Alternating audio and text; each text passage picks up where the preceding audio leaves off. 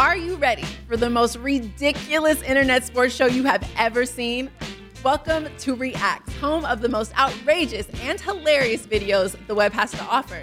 So join me, Rocky Theus, and my co host, Raiders Pro Bowl defensive end Maxx Crosby, as we invite your favorite athletes, celebrities, influencers, entertainers in for an episode of games, laughs, and of course, the funniest reactions to the wildest web clips out there.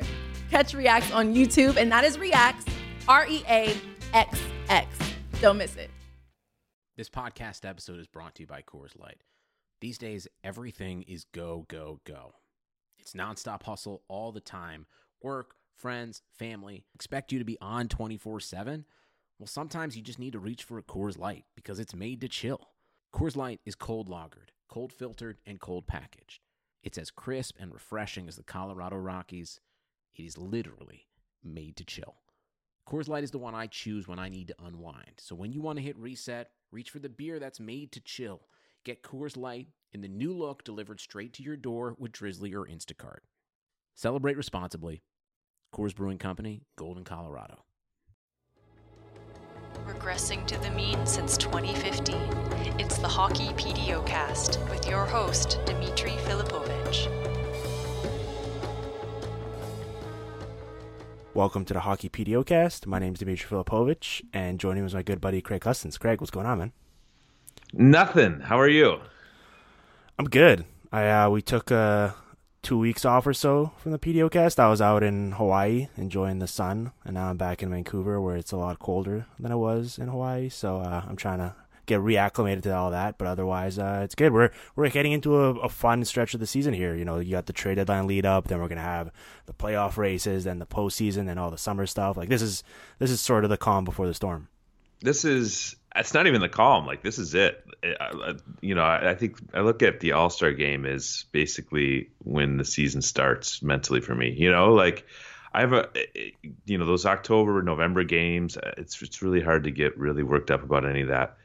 And it's funny, um, Pittsburgh came through town. I want to say a week or two weeks before the All Star game, and and they weren't playing really well, and there was all this concern, and the Penguins going to make the playoffs. I remember talking to Sidney Crosby, and I'm like, I'm like, man, this must be hard. You know, two long runs, playing in December and November. I'm like, I don't even know how you guys do it because I can barely watch these games. And he's like, man, it's about to get really fun.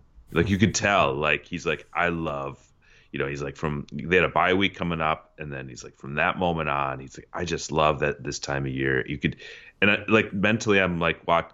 We were just chatting, like it wasn't even an interview, and I'm like, this, he's about to go crazy, isn't he? Like they're the Penguins are about to go on a run, and here we are.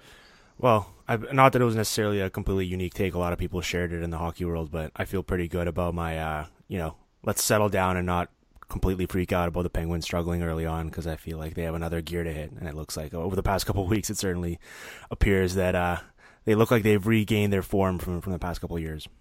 Yeah, like I would never judge a even the the team that loses in the Stanley Cup final. Like those first couple months, uh, you, you know, you're. You, I look at them and you know Nash on some on some level, and even Washington, like these teams that had great years and then had these crushing defeats in the playoffs. I think it's just so hard to get emotionally up for those games earlier in the year, and now now you can really start judging these teams. Well, the reason why I said the calm before the storm was because I'm, you know, we're hearing a lot of rumblings, and it feels like the uh, the New York Rangers, are especially, and we'll get into them a bit later, are sort of uh, the powder keg for this whole thing. Where if if they decide to move a couple of these guys, all hell could break loose. But otherwise, like I don't know. We we go through this dance every year, right, with the trade deadline where there's a lot of rumors and a lot of rumblings, and then we actually get to the deadline, and it's a lot of you know rental third line winger for a fourth round pick, and it's yeah. it's not necessarily stuff that's gonna you know generate a ton of buzz or or attract mainstream attention uh, from or just otherwise casual fans. So it's kind of I'm hoping this year there are some names in play, especially guys with. Um, salary still left on the deal in years to come that'll hopefully if those guys get moved things could really get interesting because i know teams are sometimes reticent of giving up a lot for just pure rental pieces based on how we've seen the last few years play out yeah, I'm hearing that a lot. Like the the fact that the Hanzal deal didn't work out for Minnesota, Shattenkirk, that you know they didn't get out of the second round, and and so these and, and this is a weird time of year because when you talk to people and GMs or whoever, you, you don't know how much misinformation they're just trying to, uh, you know, if they're a buyer, they're going to downplay how interested they are in a guy because they don't want to drive up the price. And but there there def, there definitely seems to be reticence. I was laughing. I was talking to someone yesterday though because I'm like, you know, we, we pump up the deadline and hey, maybe the Rangers, it's going to be this huge thing. And then we're like, you know what? These are usually trades made at the draft. And then at the draft, when nothing happens, we're like, you know what? It, these are usually rental deals. You know, we always seem to be kicking the can down the road a little bit and when it doesn't work out. Yeah. Um, but I mean, there's going to be something interesting and, and, you know, there's going to be a trade we didn't see coming. And there always seems to be that one that, that is interesting. Even like the Phaneuf deal, like wasn't, you know, it was, it, it was. I mean, I, know the Kings had been interested in Phaneuf for a while, but it was interesting in that it, that it happened, and I'm not sure we were ready for it at that moment. Okay, well, we'll talk about the Phaneuf deal, but you did mention there for a second, you know, how you're just talking to someone in the league and, and having these discussions. That's the thing that I was uh, I was most interested by in your recap at the Athletic uh, of that trade. It's that it wasn't just necessarily a pure analysis type of uh, type of article. You actually included comments from I think I believe scouts and assistant coaches mm-hmm. and I always enjoy that, and I feel like you're very plugged in. Like how how many conversations are you having on a daily basis with guys around the league? Like it seems like you're always chatting with people and always trading text messages or emails. Yeah, a, lot. More so this this time of year, and it was funny. Like I'll. I just I space him out, and I'll you know you don't want to bother the same person on a daily basis. So I'm like, okay, I'm gonna call this guy today, and I'm gonna mentally give that guy a, a few day break and then I'll call it. And it's and you know and there's even a joke. It's like our like I haven't had talked to somebody since you know some sort of last pressure point in the league and I'll, I'll you know you know I'll make a laugh. I'm like sorry I'm only bothering you during these really busy times. But there's just but it, I don't see you know especially at the athletic and then before that at ESPN Insider I, I always felt and I feel pressure to write something that has something a little bit different in it than what you could just kind of whip together, right? Mm-hmm. By looking at cap friendly and right. throwing together. You know what I'm saying? So even if it's just a, a quick text after a deal is made to a, a, scout or a coach or something, just you know, I know what I think of Marian Gaborik, but I think readers appreciate. Like there was a quote in the Gaborik one from the scouts that was like, "Yeah, I just saw him. He's terrible, or he, he was terrible." I saw that, and yeah. I like I just thought that was funny. Like it was it was just kind of you know I mean I don't know what that adds to the story other than it was just a quick hit back and forth in a text exchange but uh, you know I think people find that, stuff interesting. Mm. Yeah, no, I agree with that. I mean, do do you feel a certain uh, increased pressure to be on top of stuff around this time of year? Because I imagine, you know, I'm sure you compare yourself and your work to some of your other peers in this field. Like I, I obviously, I imagine you want to get the right information, obviously, but you also there is something to be said about being uh, the first the first person on the spot and breaking a, tr- a big trade or a big uh, revelation. Like, do you do you feel that this time of year, or you've been doing it for long enough now that I feel like you're probably kind of you've got it down to more of a science as opposed to yeah, being stressed out I, about it. I have I enjoy it, so it's it's not a stress. It's mm. I, I I like talk. I, I'm like a trade rumor junkie. I like the exchange of information, and the reason that a lot of these you know a lot of these guys will answer the phone is because after you're asking information to them, they want to know you know what are you hearing out there and and what I've the only and it's funny I just had this conversation with Chris Johnston who I absolutely ripped off your conversation with him last year. Was it last year where you talked to him about kind of the mechanism yep. of reporting that, mm-hmm. which I thought was such a good episode. If you if you're a PDO cast listener and you didn't listen to that, go back through the archives. It was great. And so I'm like, I, I just I called Chris up for the full 16. I'm like, hey, let's just do that episode, and you and I are going to talk about this and and completely rip off Dmitry. How dare you and, guys? How dare you guys? I think if you stayed at the beginning of it, uh, you're you're absolving yourself of any um, stealing of a, of an idea. Hmm. I yeah, feel I, I, feel I feel cheated on. I mean, you you're, you're my two two favorite PDO cast guests, and now you guys are just spinning off and doing your own episodes. I mean, what what's the it's world like, come to? It's like um, you know, Frasier spinning off of Cheers. Like it's a natural evolution of the podcast world. Fair um, enough. All right. Well, yeah, so no, just to finish the thought though, it's I love it and it, I don't feel the pressure, and I know Chris does because we talked about it, and, and I think part of it part of it is the TV side of it. Like I don't have a trade deadline show where uh, you know you're on TV and you have to break something.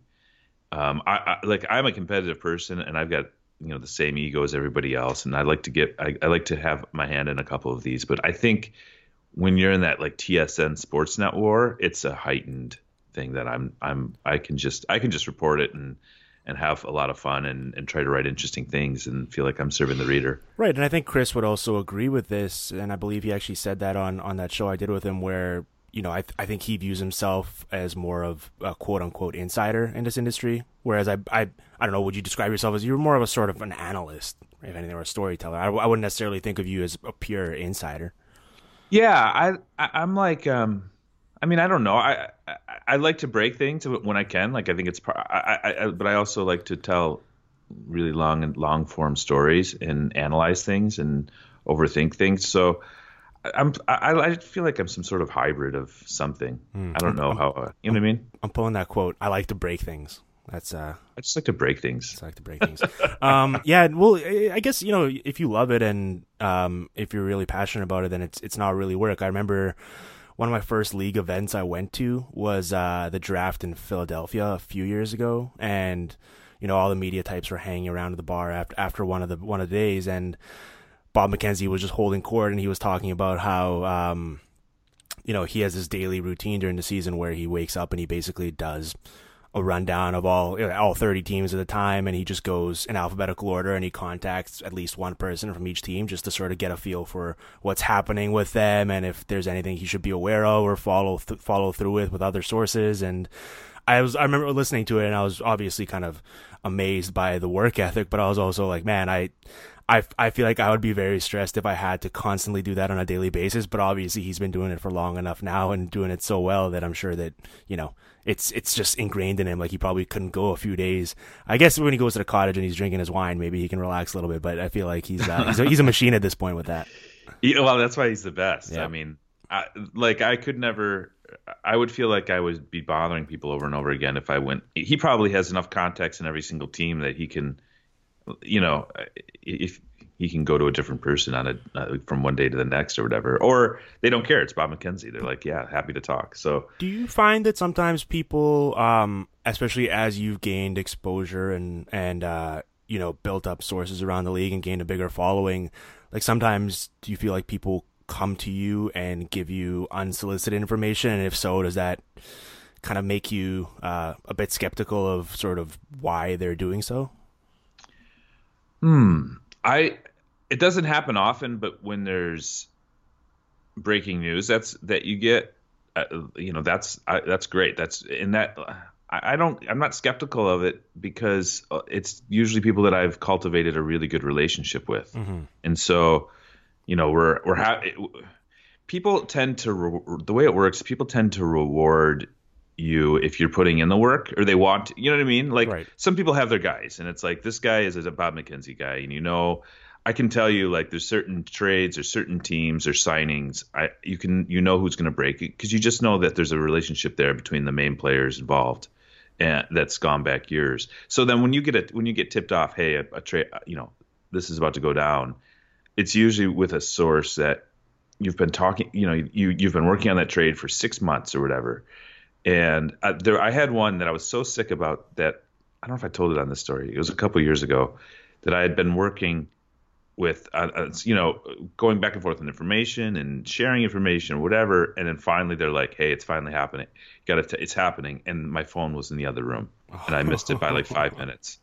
And they like the whole exchange works pretty like they did everything i expect you know they tipped me off i you know and it was like are you there? Are you there? And then whatever and then Dreger or somebody broke it. And i was like all that you know hmm. thing over this one deal like this is the one i wanted because i knew i was lined up to have it. And and that like that the, that's the stuff like i was sick about that for like the rest of that trade deadline because it was like okay that would have been a good one. Yeah.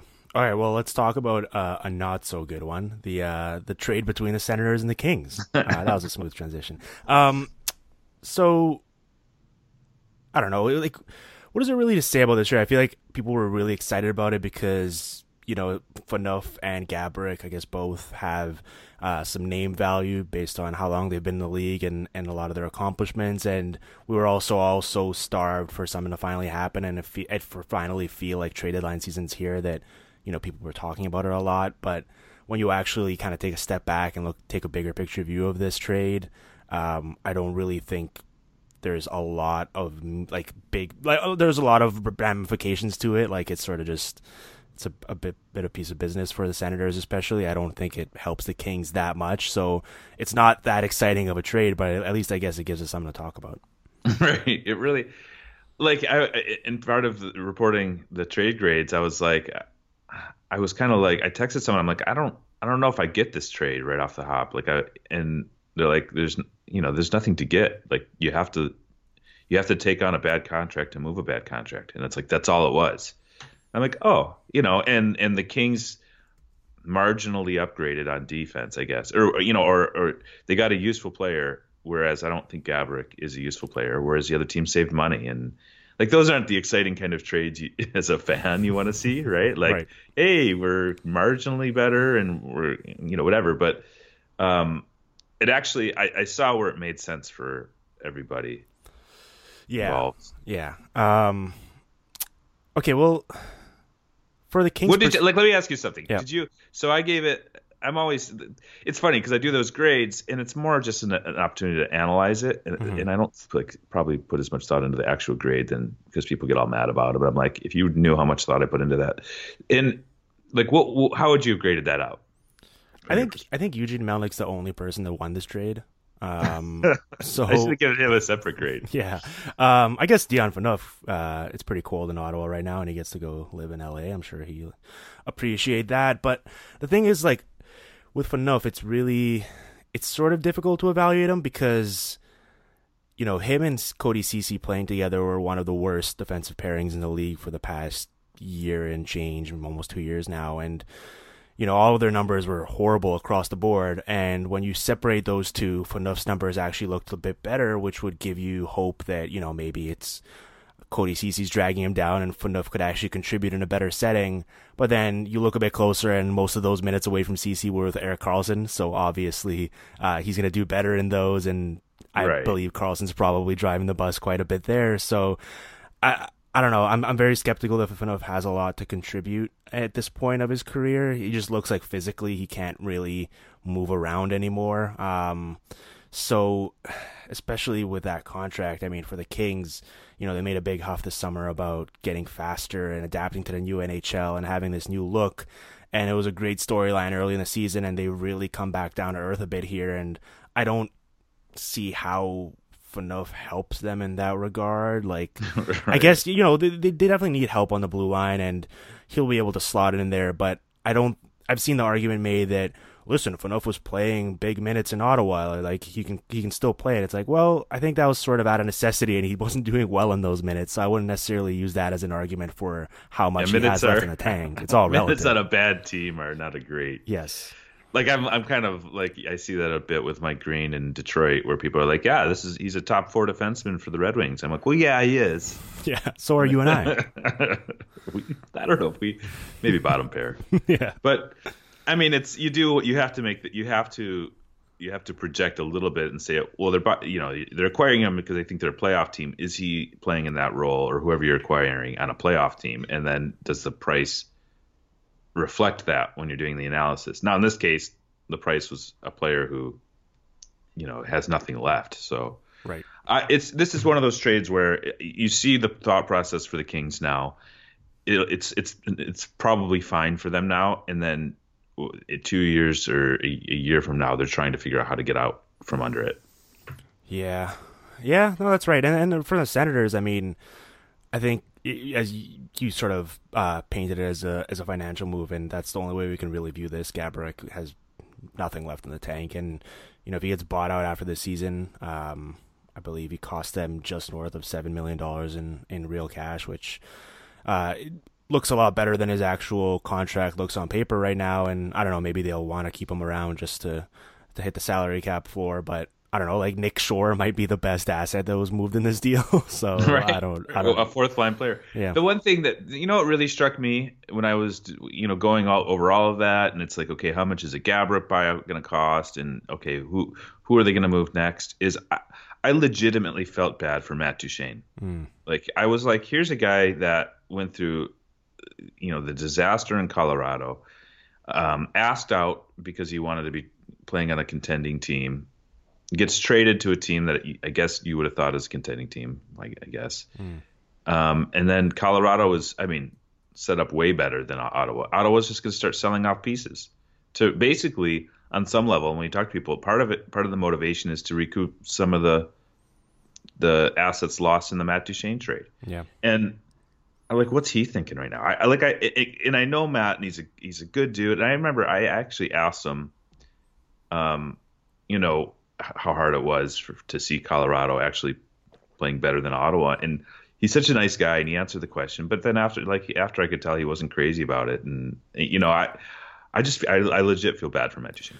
Well, I think it was actually during the uh, during the All Star game before he got injured. But uh, Nathan MacKinnon had this sit down interview with David Amber, and I, I thought one of the quotes was really uh, enlightening, where he was asked about you know whether he's kept in contact with Matt Duchene and you know how that relationship is working and it, was funny. Nathan MacKinnon just basically, I'm paraphrasing, but he said like, yeah, I've, I've tried to sort of keep my distance because I don't want him to think that I'm kind of rubbing in our success and making it seem like it's his fault. And it was, yeah. it was pretty telling. Yeah. It's, it's, it's a tough situation. I mean, uh, listen, it's a, it's a business and he's a professional and he only has a year left on his deal. So after that, he will be theoretically able to kind of control his own destiny and figure out where he wants to go. And I don't know, maybe he gets moved again by then, and the Senators get to recoup some of those assets. So I guess we'll see how that goes. But yeah, it's obviously uh, it's not an ideal situation. And I don't I don't think it's uh, you or I are saying that it's an indictment against him as a player because I think he obviously has a lot to contribute, and it's just kind of a, a raw deal. And the hard thing is, like, the reality is they should probably trade him, right? Mm-hmm. If you're like, okay, we're get, you know, we're probably going to lose Erik Karlsson. We're we're moving all these players.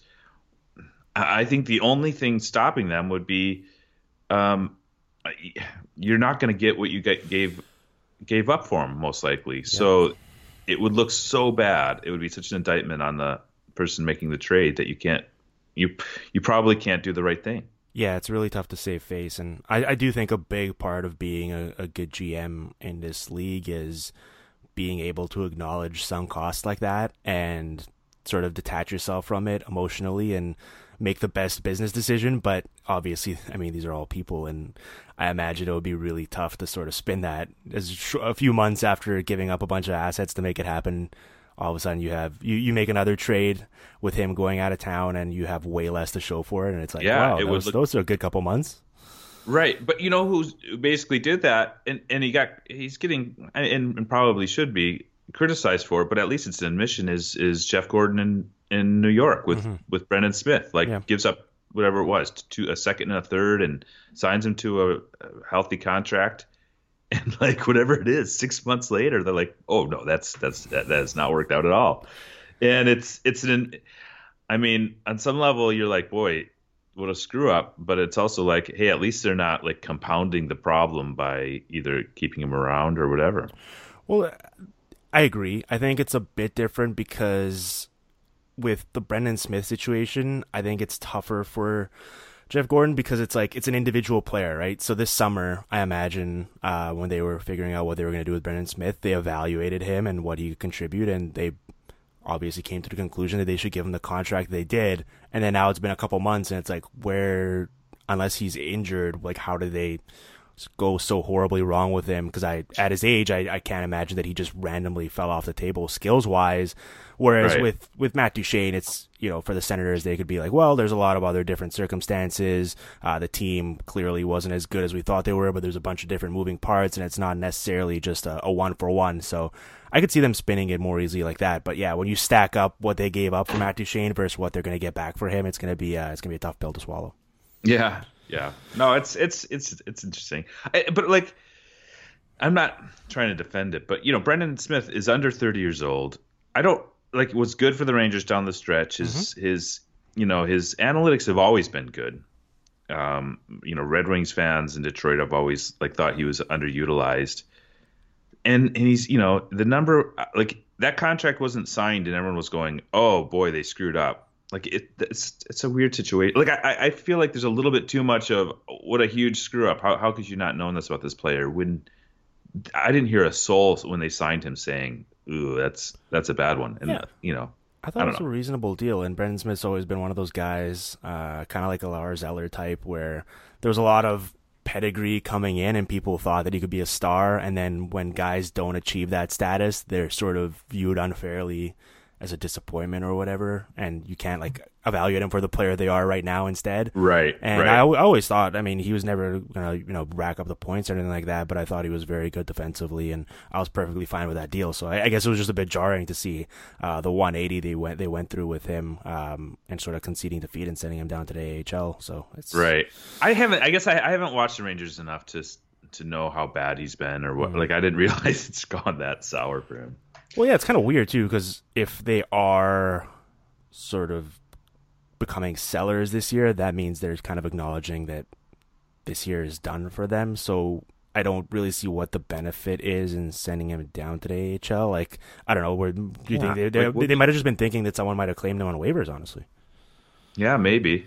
I, it is a bit weird. Like, is he that? You know, I would I would at least be trying to pump up his value at this point mm-hmm. and, and saying, hey, we'll retain some of the salary and and you get a 29 year old defenseman yeah. who just one year ago cost a second and a third round pick. Like, yeah. is it bottomed out that much? It is. Yeah.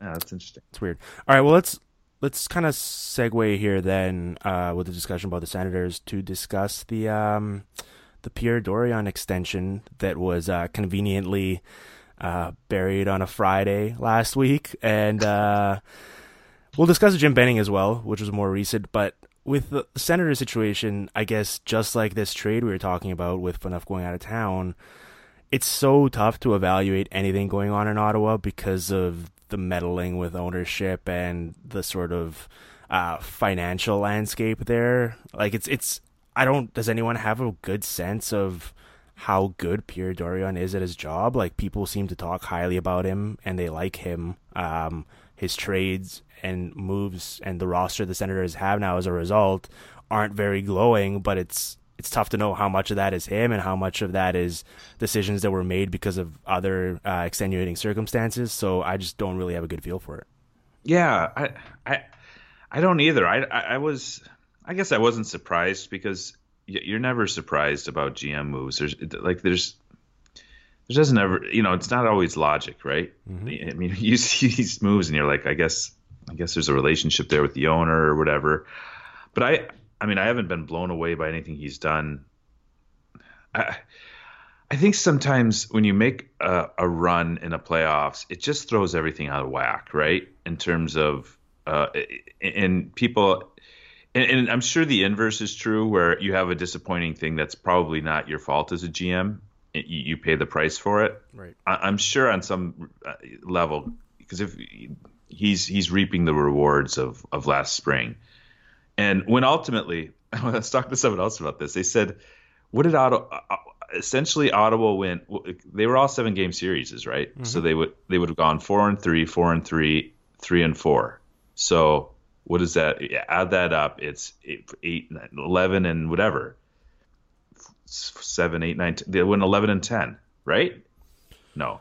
No, I think they didn't. They beat the Bruins in six was it six? Yeah. Whatever it was, it was like had they done that, you know, in the in the course of a regular season, no one's even noticing them. You know, it wasn't like it was. It, it was a silly. We were just kind of laughing. Like basically, the point was, you know, that's how close they were to not not having that run. And when you start making decisions like long term decisions based on something that happened in this window of time, and and I'm not saying necessarily that happened with the GM, but I'm sure it contributed to it. Um, I think you can maybe make mistakes, and it, it comes in the form of acquiring a, a player, maybe using young assets on a player because you think you're closer than you are, and maybe that happened with Matt Duchene. It comes in giving contract extensions to players who are really good in that in that small window, but maybe not really good overall. And I don't know if they have an example of that. Um, I love Pageau. I thought Pageau was awesome, and he got a, like he's a. I don't I don't mind that trade that that signing. Mm-hmm. And I think they'll be able to move him. But but you see that all the time where teams go on these runs and then a guy gets rewarded over you know where in round one if a, if one more goal is scored you don't have that run and I just think you have to be very careful making long term decisions based on a small window of time. I agree. Yeah. Um, just so that people don't yell at you on Twitter. Um, both the the Senators series against the uh, the Bruins and the Rangers went to six, and then the Penguins. They were seven. six. Yeah. Okay. I, why did I think they were they both- they seven? were both They were all really close. close. Yeah, it was all one goal. Yeah, all right. Yeah. I thank agree. you for correcting that. But it's, I mean, y- yeah. Your point stands. The point was, it essentially, was it could have gone the other way for Ottawa fairly easily. You know what I mean? Yeah. Well, it's tough. Yeah, they clearly misjudged um, how good they were based off of that heading into this se- season with the Duchene trade. And the thing that I don't like about this roster, I mean, there's a lot, I guess, to choose from, but the thing I especially don't like is how much they've committed, especially in term, to uh, to depth players. And you've you know a thing or two about this, covering the uh, the Red Wings up close and personal like that. But it's I, I that's one of my biggest pet peeves in hockey when third pairing guys and third and fourth liners get you know multi-year deals and you're just attaching so much risk to it with very little upside and I don't know, like a lot of these moves, like the trading for Alex Burrows and then signing him, and you know, Yeah, it's- it yeah. seems like they have. I mean, Nate Thompson's out the door now, but it seems like I guess they brought in Nick Shore. They have so many of these like fourth line types that are under contract for at least a couple more years, and it's just it's a bizarre way to do business. I guess it's i- i- it's one way to sort of um, decrease costs and and keep the salaries low, but it doesn't really set you up well moving forward if things go south like they have this season. So, so like, what's the move that Pierre Dorion has made that you're really excited about in his tenure? There honestly isn't one. I mean, he's what? So he took over after the 2015-16 season. Yeah, I'm looking it up right now. So you, I'll bu- buy me some time here while while I'm Well, looking it all he's getting a pretty raw deal because last I checked on uh, NHL Trade Tracker, you can sort by moves by GMs, and he doesn't even. Oh, have that's his, what I'm he, looking. He, He doesn't, doesn't have his his- own page yet. Yeah, Brian Murray is the. Le- that's bizarre. It'd be a hilarious troll job if there was a Uni- Eugene Melnyk page on there.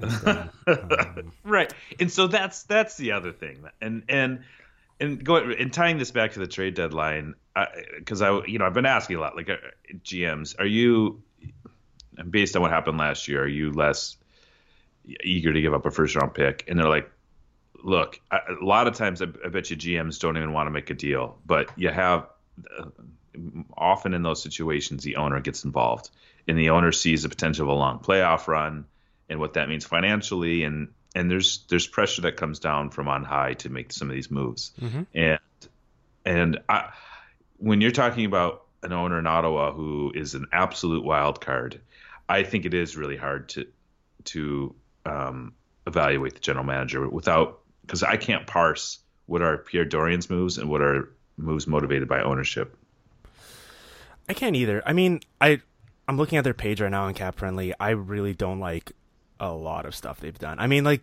the the Mike Condon story was good last year, but so they basically a guy who was on waivers, they wound up trading for him and giving up a pick, even though it was a late pick, and then they signed him this summer to a three year deal uh, for a backup goalie. Like I thought, I think that's pretty bizarre. I mean, there's a lot of stuff. Yeah, the Burrows one is is inexplicable. Uh, you know, trading a top prospect for him and then giving him a, a Yeah, multi-year deal, which already looks horrible. Um, Craig Anderson contract's really nice it's it always has been yeah, but he's not. I mean, with him, I mean, he's 36 now and he's not playing well, Yeah. and it's no I know curious to see how that works out. But I'm I'm, I'm fascinated to see. Uh, this is a big stretch here for them, and it's even beyond the uh, elephant in the room with Erik Karlsson contract situation and whether he'll sign long term or whether, whether he'll get traded because they have some other big decisions here to make. Um, like the Matt Duchene thing we just talked about, there is an avenue for them to recoup some of those assets here in a trade.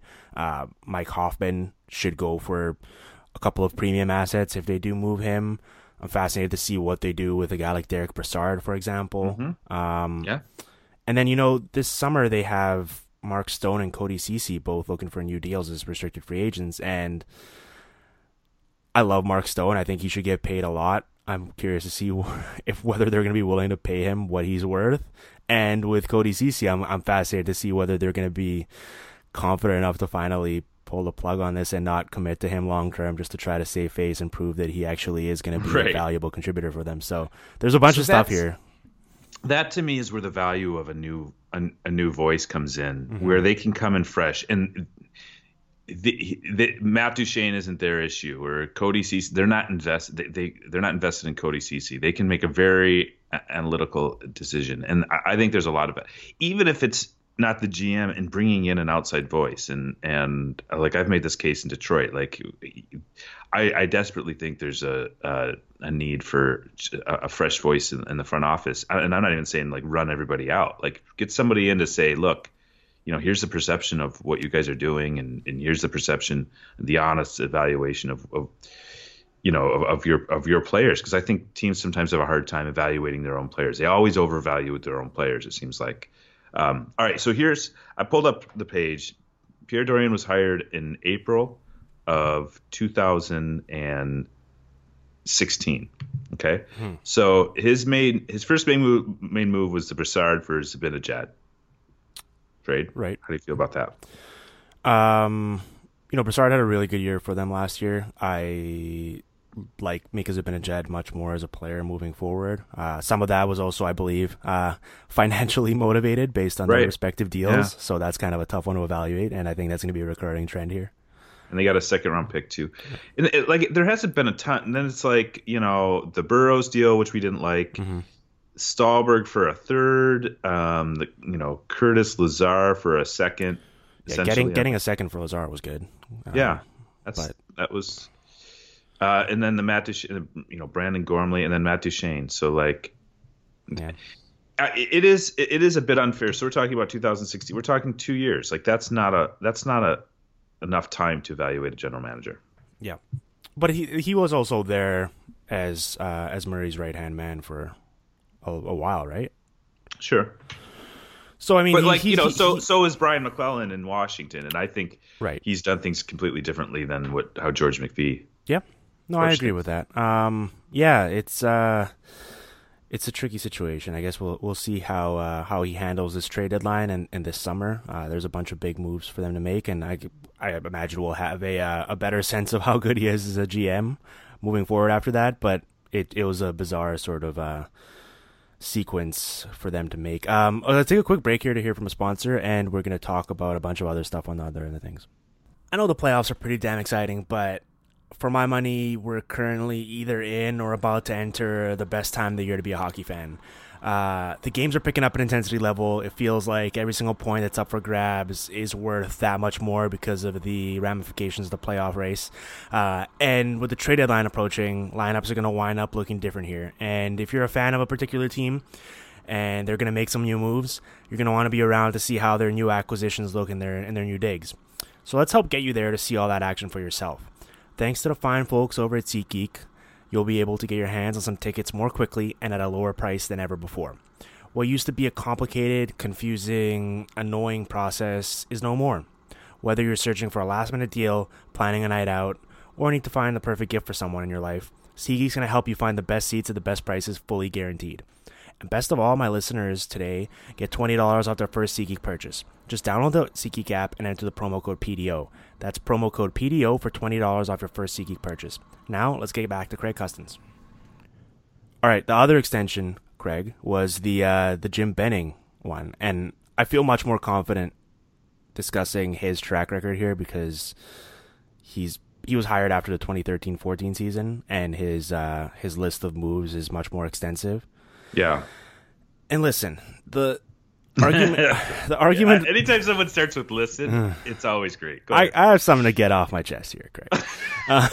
um, so there's a lot of uh, there's a lot of stuff being said here in the local market in Vancouver about praising Jim Benning, uh, sort of the, the prospect pool he's accumulated, how, you know, he got Brock Boeser in the late first round, how you know, it's actually Mike Gillis's fault that the roster is where it is now because Jim Benning took over a sort of a scrap heap and he had to make do and it's going to take time to get out of that hole.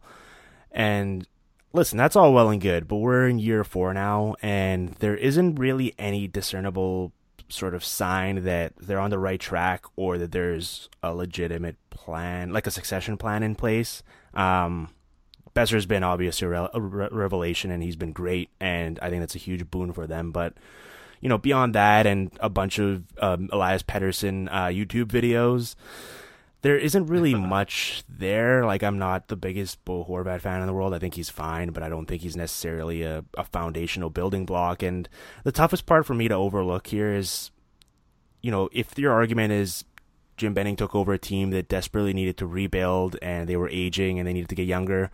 He, like he's made deals where he's given up 13 draft picks and he's gotten 9 back with a conditional one in there, I believe. So it's like for a guy who was billed as um, someone that would come in and help with the drafts and help rebuild his team um, with his scouting eye, there isn't really much actual meat to that argument or substance when you actually kind of peel back a couple layers. So I just it's it's a really tough one for me to reconcile that they believe that this team is on the right track and that he warrants another at least couple years to be the guy calling the shots.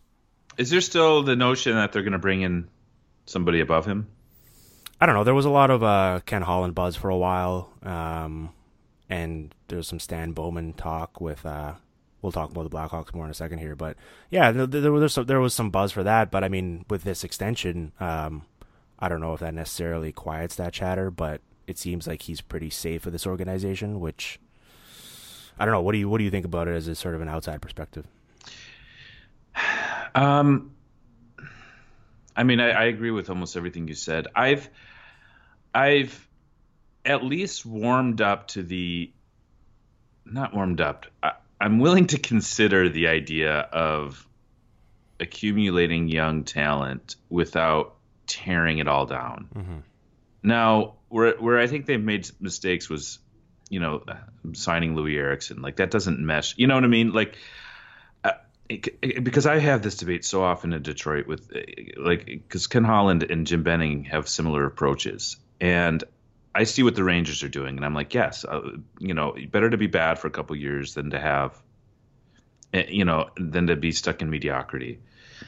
Um, but you know, though I'm sure Jim Benning in, in analyzing his approach to the Canucks is like, there's also lots and lots of examples of these teams that have tore it down and are just can't get it back up to the level, you know, to, to a competitive level. Mm-hmm. So that, so maybe maybe there is something to the the the notion that you don't drop so far down that when some of these young players are actually good, you, you you're not as far off. You know what I'm saying? And and I just haven't seen an example of that working, and that's always like my counterpoint. Like I've I, I can point to examples of where teams tore it down, got young talent, and are now cup contenders. I don't know a good example of a team that maintained some competitive, you know, tried to be competitive every year, added young players, and then was a cup contender. That's I'm I'm willing to concede it's possible though. I guess where I wasn't maybe a year ago, because just because I've seen the other side with Edmonton now bad again and Buffalo bad again. Right. Like that th- these teardown jobs that I, I like I applauded Tim Murray. I'm like, man, he's doing he's making these hard decisions and he's doing it the right way. And like these teams are having a real hard time getting back up. And so I'm now willing to concede that there there is another strategy that makes sense, especially in a draft lottery where if you tear it so far down and you only have a 30% chance of getting the, the one, like maybe there's not as much value there. Yeah. I just, I don't know.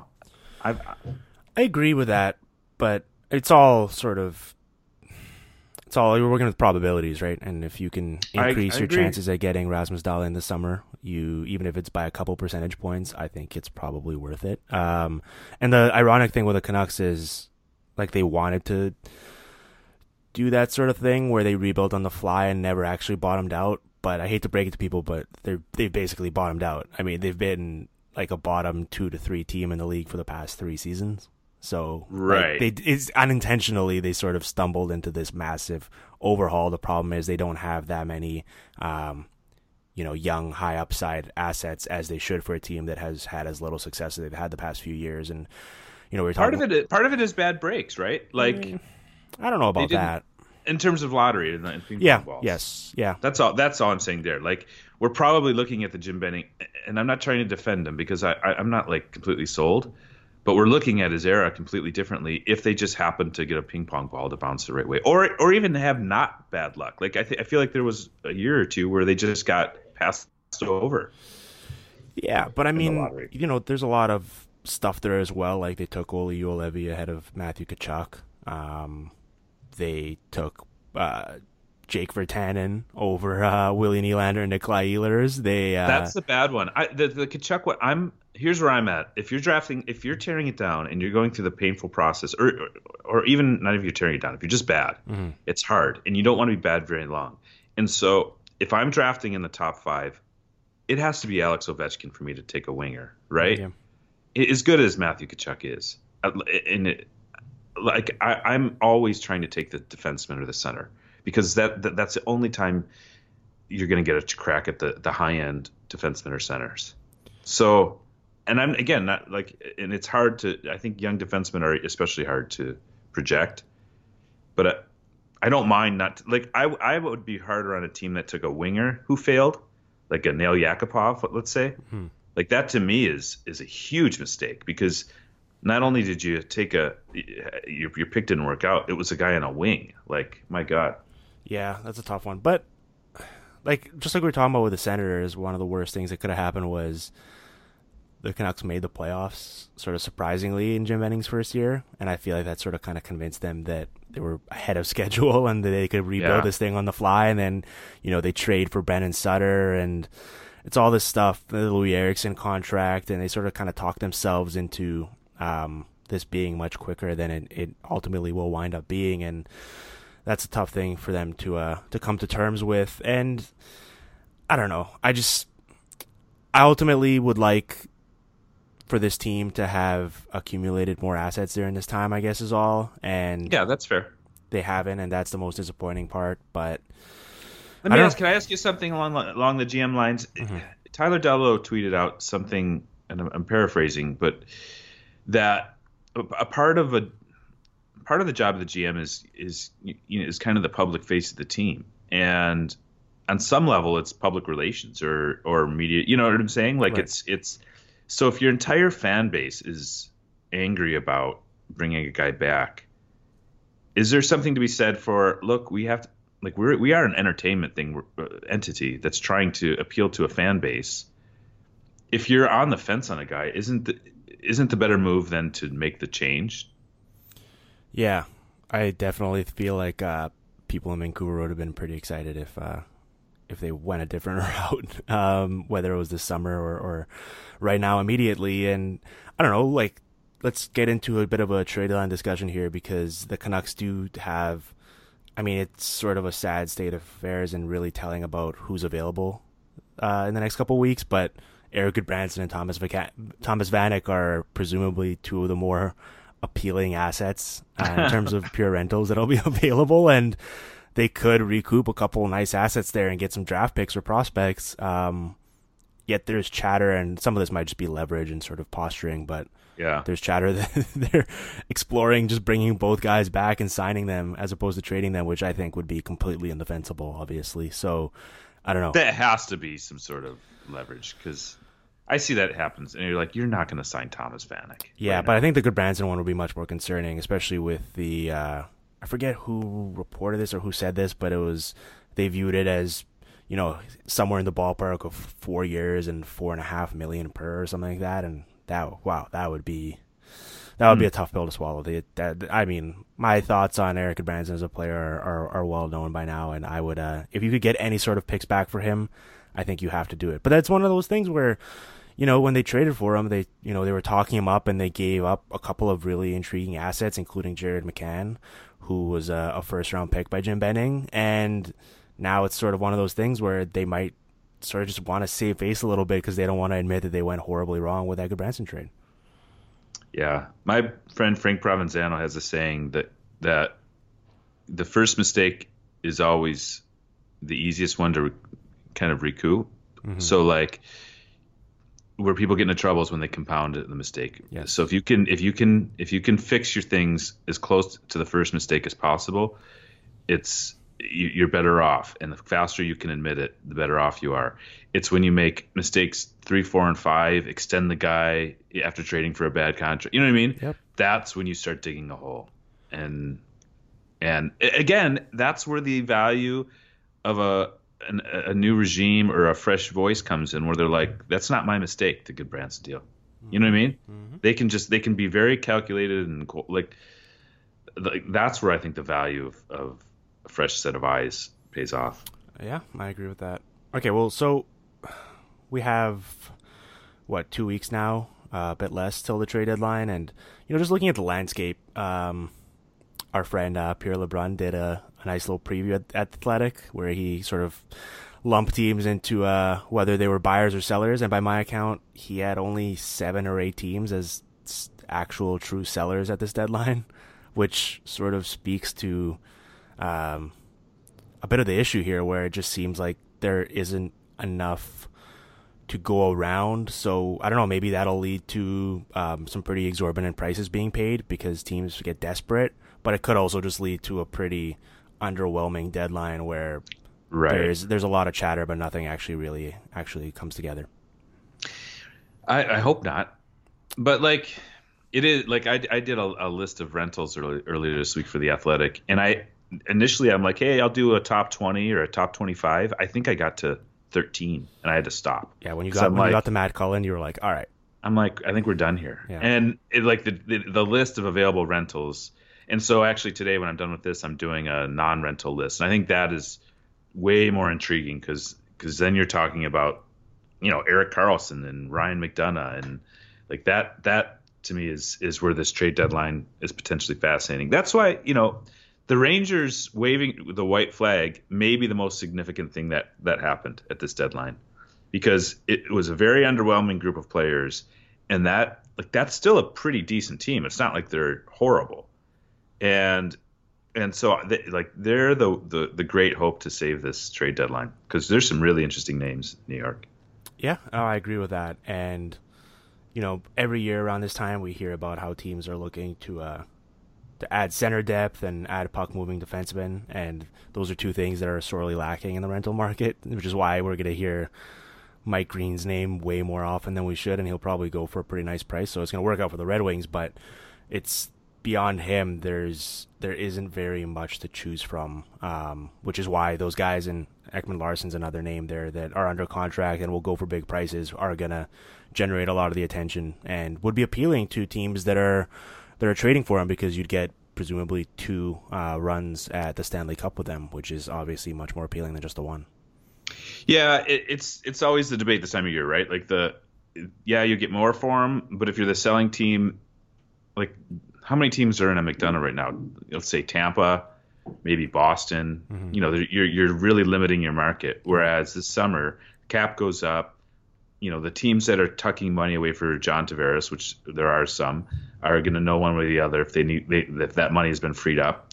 So now, if you're the Rangers, you've you've really, I think you've opened up your options. So that's why you know that's why I'm always hesitant to say these deals are going to get done before the deadline, even even with the lure of an extra playoff. Yeah. So who are the who are the most interesting teams for you to watch uh, in these next uh, ten days or so?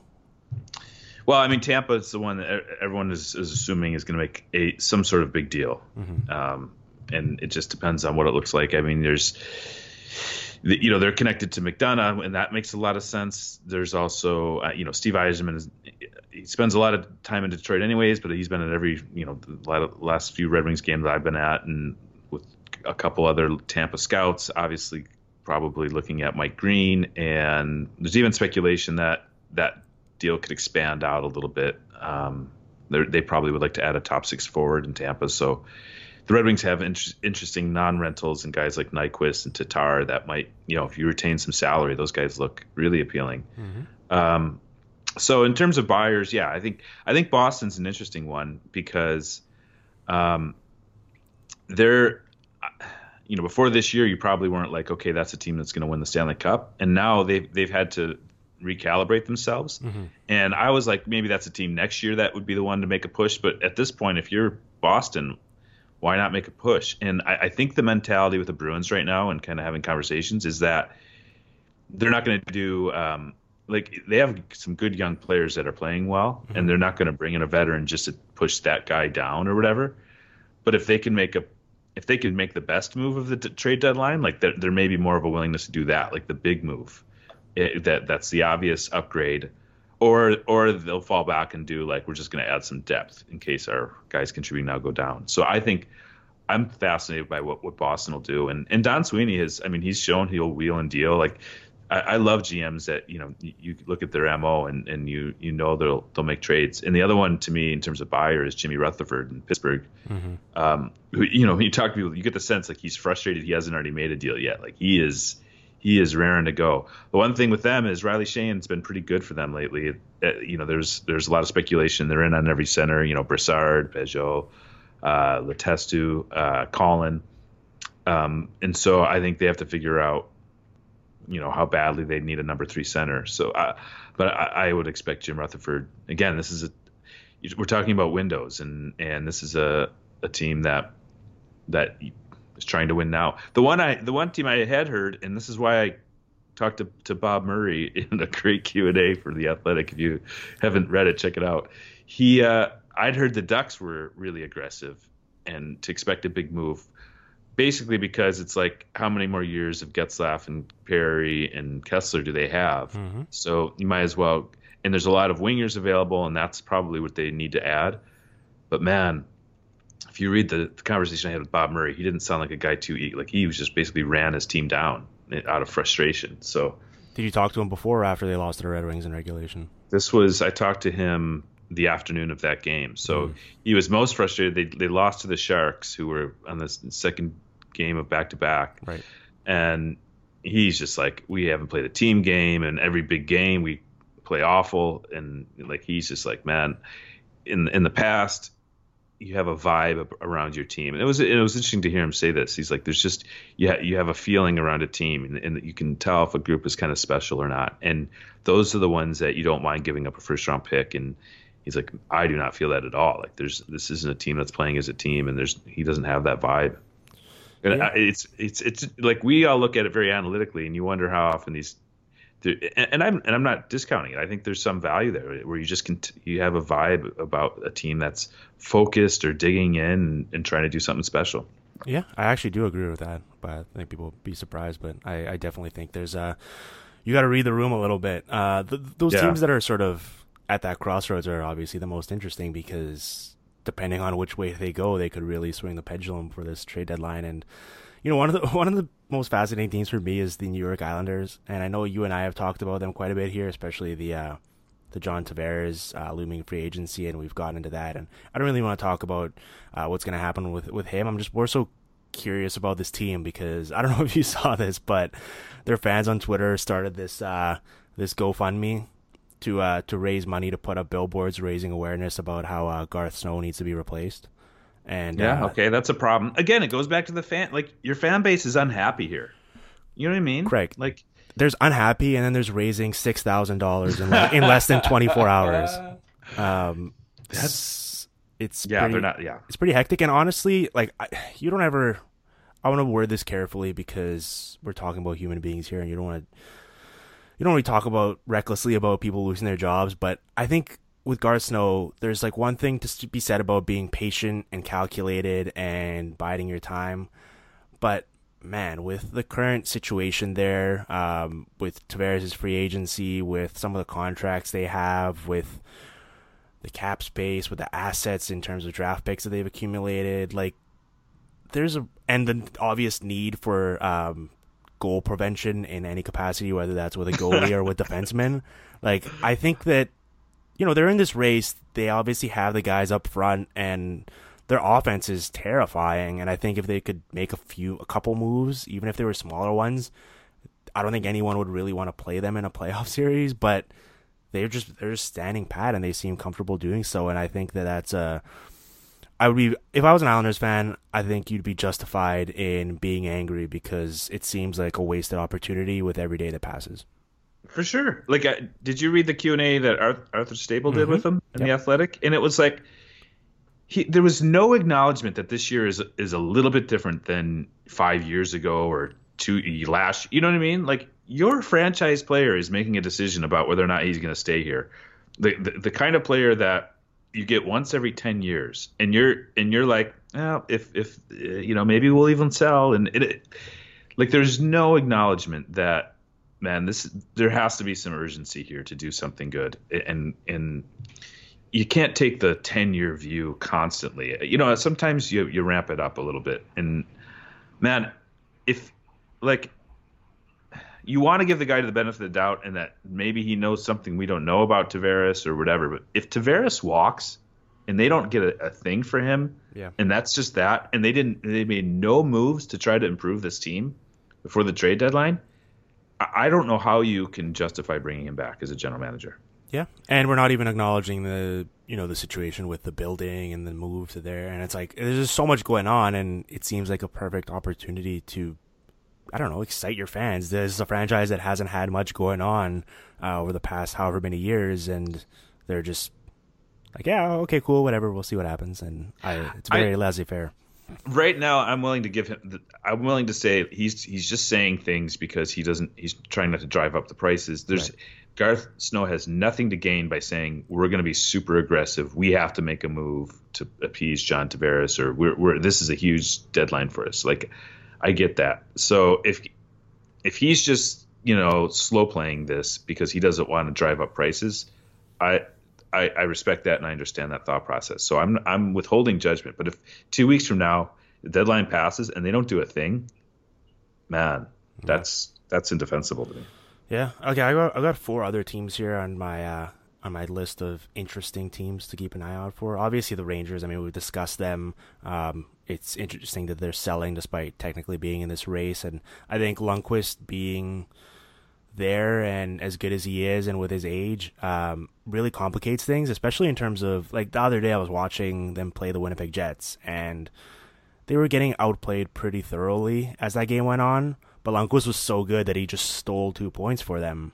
And I don't, unless they are going to rebuild this thing on the fly, although it seems like they actually are interested in doing a proper rebuild where they get younger and sell off a bunch of pieces. Um, it's going to be tough to do so with him being as good as he is. Like, he's going to win them just enough points not to really bottom out, but not be good enough around him to actually make a run at this thing, especially if they're selling guys off. So I'm kind of curious to see whether they do really commit to it and trade McDonagh, especially because it does seem like Grabner and, and Rick Nash are going to be gone. But if if McDonagh goes, um, that could be really fascinating. Yeah, I I mean you have to assume that he'd be part of the. If you're doing it properly, what are you keeping Ryan McDonagh around for? Uh, You know, 30 years old when that contract expires. The thing about him that's really fascinating is, and some he's he's almost like their version of Keith Yandle, where where he's already valuable at 4.7 as cap hit, but if he's two point whatever the half of seven is, Yeah. three five, Mhm. that's holy cow for Ryan McDonagh under three million like that. His his price tag goes way up. Like that's such a that's such a valuable thing to have. Um, you- you're talking about two years left, so two playoff runs, a guy under three million that can play in your top pair. Like Yeah. I, aside from Erik Karlsson, I don't I I don't know who else would have more value than that. Yeah, that's true. And he's also a guy who uh, hasn't been necessarily in the most ideal situations over his career in, in New York in terms of who he's been playing with, and he's still done really well. So, yeah, he'd be a, a very intriguing target. Two other teams here that I have are the Oilers and the Habs. And the reason why I bring them up, I mean, the Oilers have Pat Maroon and, and Mark Letestu to sell off, and the Canadiens have, I guess, Thomas Plekanec, but it's not necessarily the, the sexiest names, but more so both those teams have a bunch of cap space and I think that they kept that cap space heading into this year because they thought their season would turn out much differently and they'd be able to take on money to help Yeah. them win.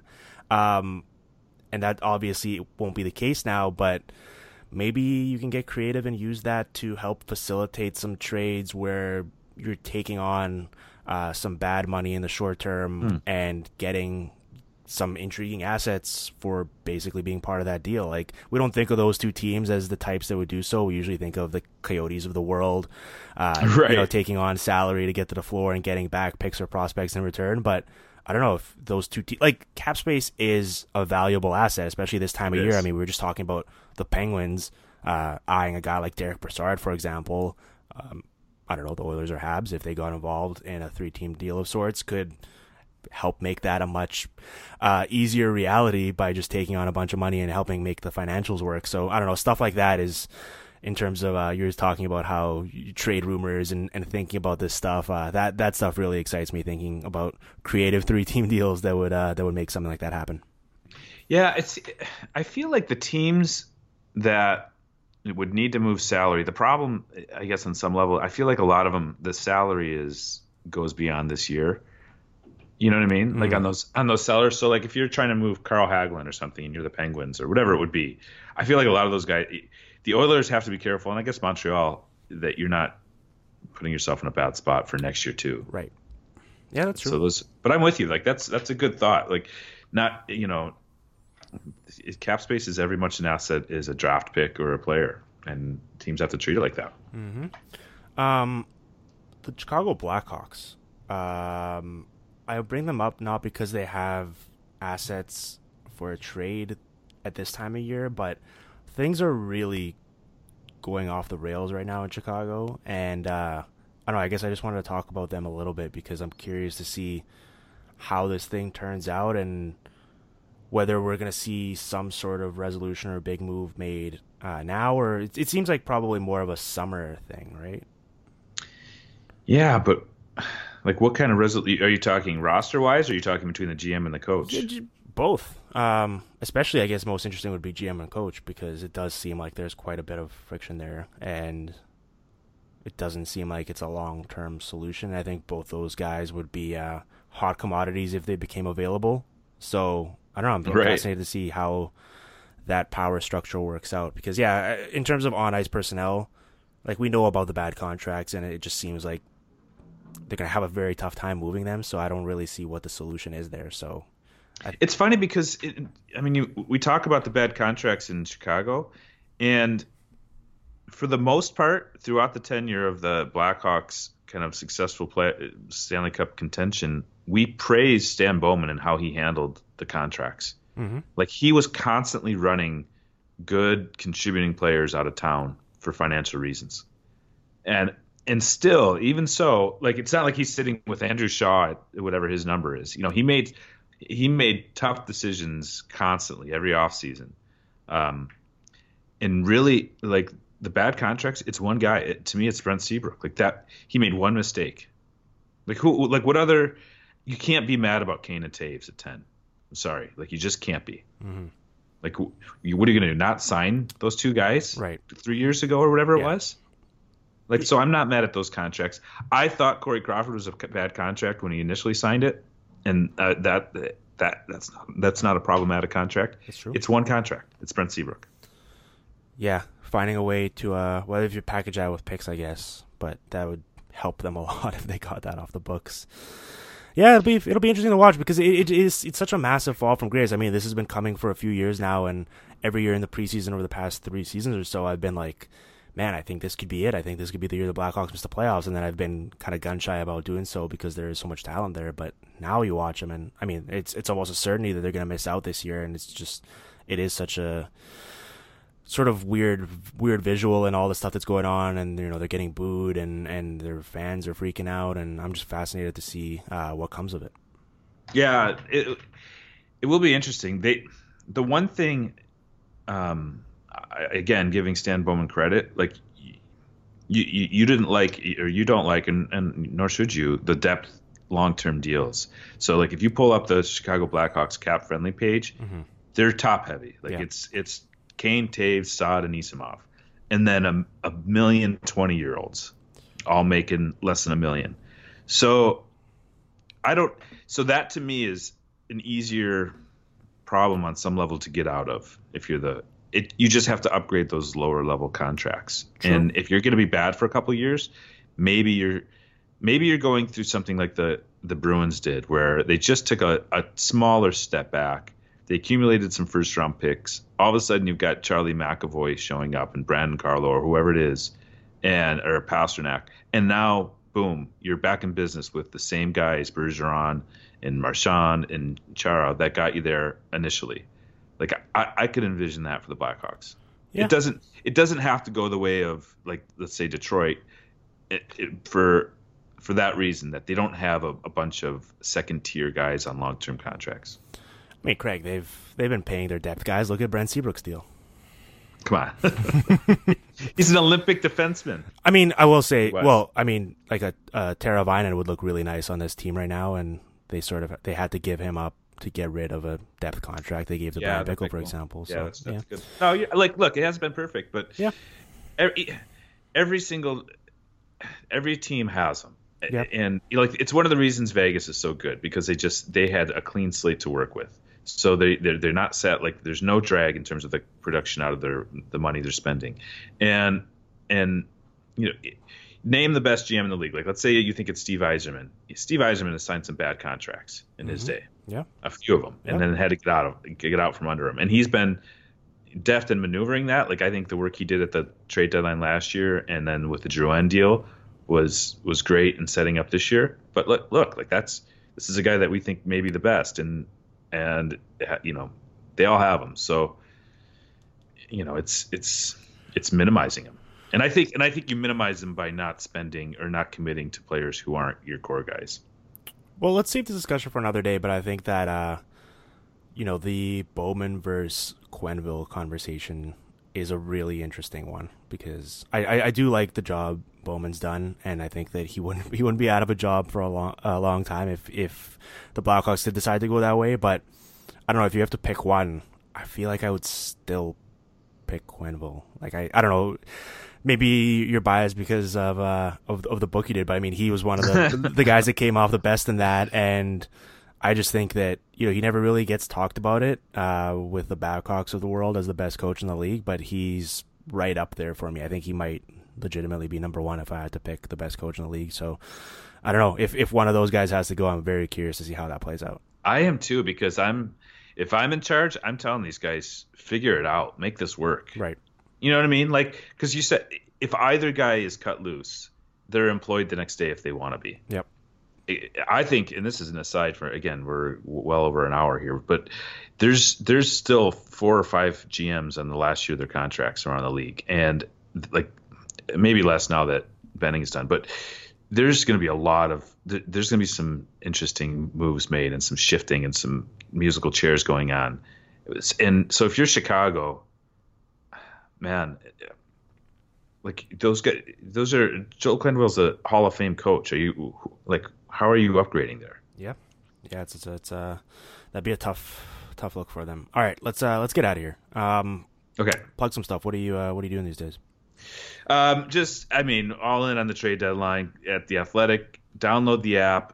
If you're a baseball fan too, we just hired like six million baseball writers in time for spring training. So um, if you're not subscribing to the Athletic, just check it out. It's it's every day it gets to be a better deal.